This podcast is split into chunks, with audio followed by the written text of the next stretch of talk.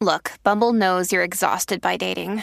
All the must not take yourself too seriously and 6 1 since that matters. And what do I even say other than hey? well, that's why they're introducing an all new Bumble with exciting features to make compatibility easier, starting the chat better, and dating safer. They've changed, so you don't have to. Download the new Bumble now.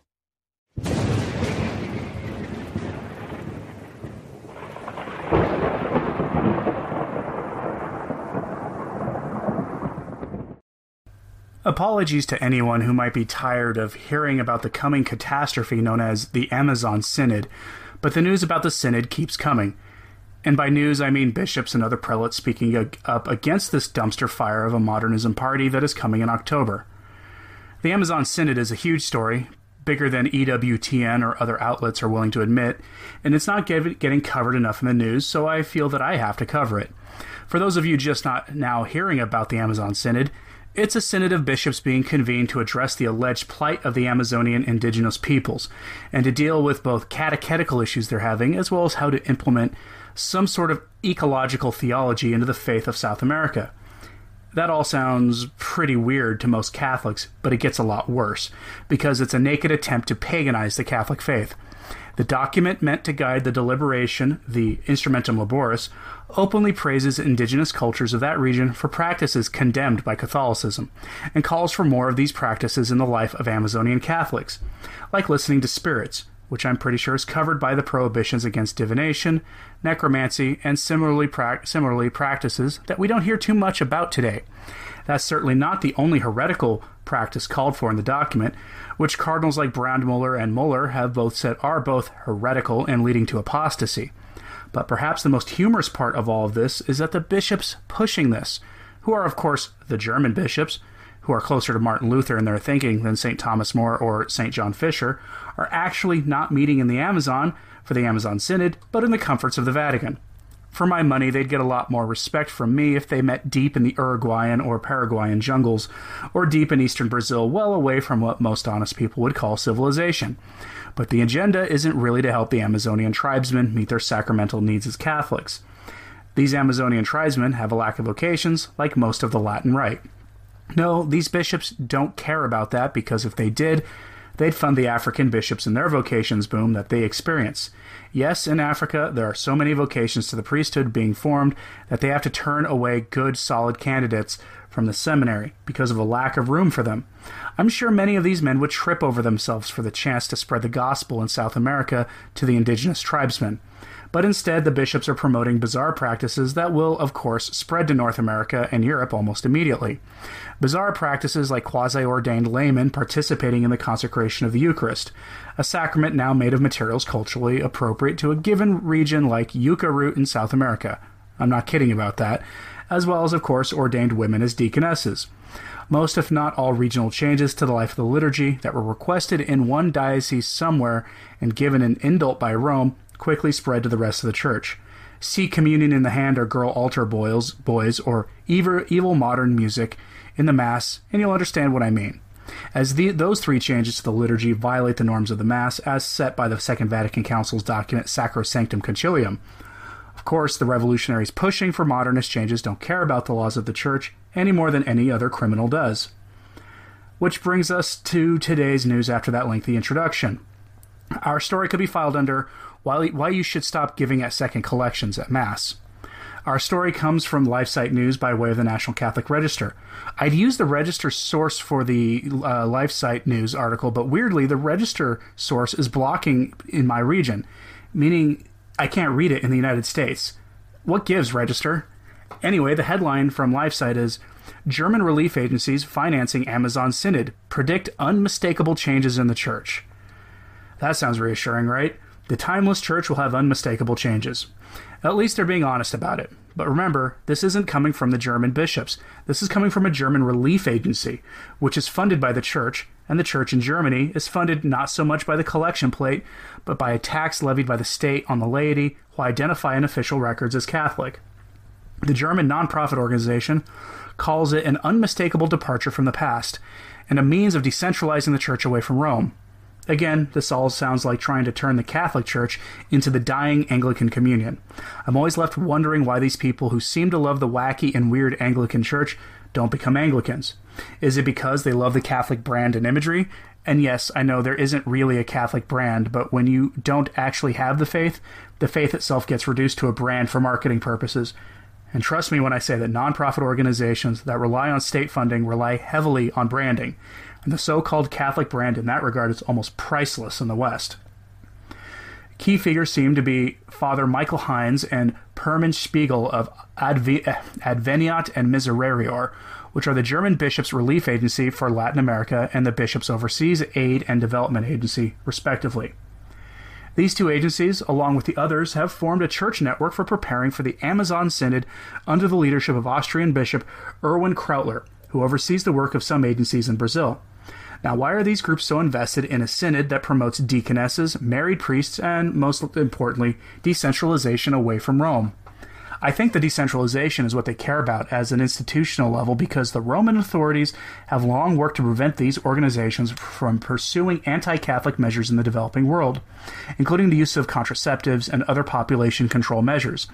These two priests, Spiegel and Heinz, said the synod is about responding to the challenges of the times by listening to the spirits who demand who demands the lives of men, peoples, and creations as a whole be defended.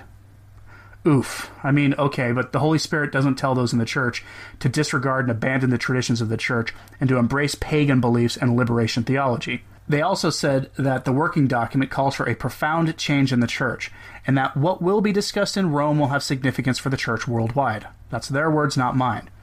These days, those should be ominous words, especially since we now have multiple insiders that the Pope wants the issue of women's ordination to the diaconate addressed at the Synod, despite his words reaffirming Catholic orthodoxy on women's ordination in the recent past.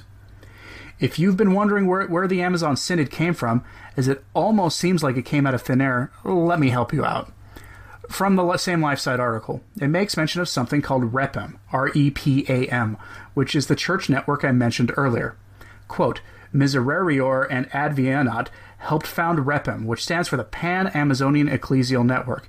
Set up in 2014, three years ahead of Pope Francis's announcement of the Synod, its official aim has been to, quote, bring to the world's attention the fragile situation of indigenous people in the Amazon and the critical importance of the Amazon biome to the planet, our common home.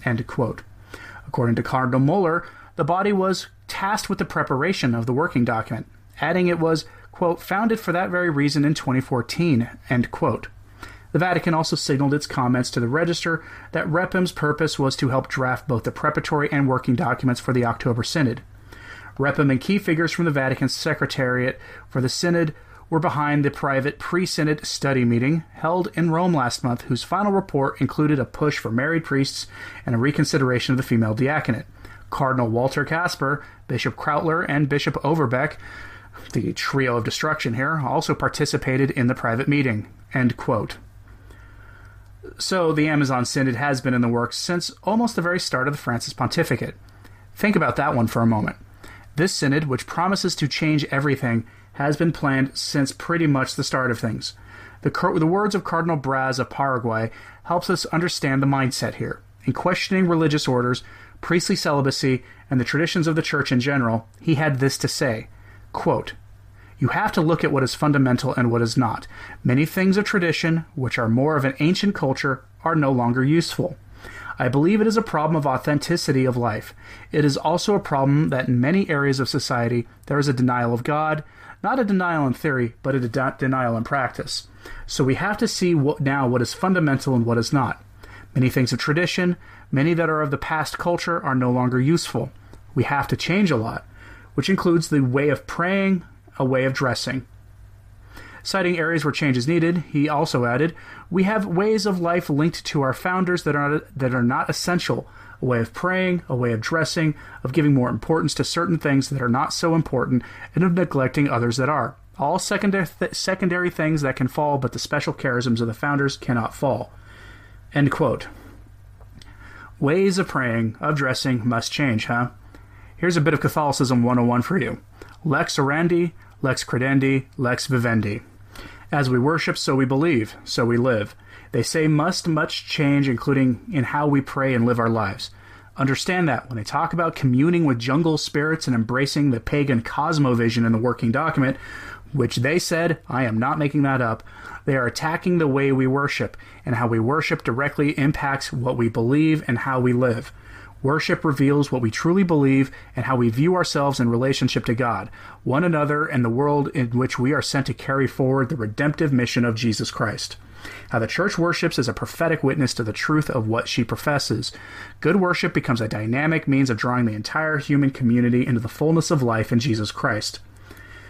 The worst part of all of this is that these maniacs use the language of witness and evangelism to justify the revolt against the faith. I know that I don't need to say this, but witness and evangelism doesn't include creating an ape of the church that is pagan in nature and then trying to foist that upon the church as a whole.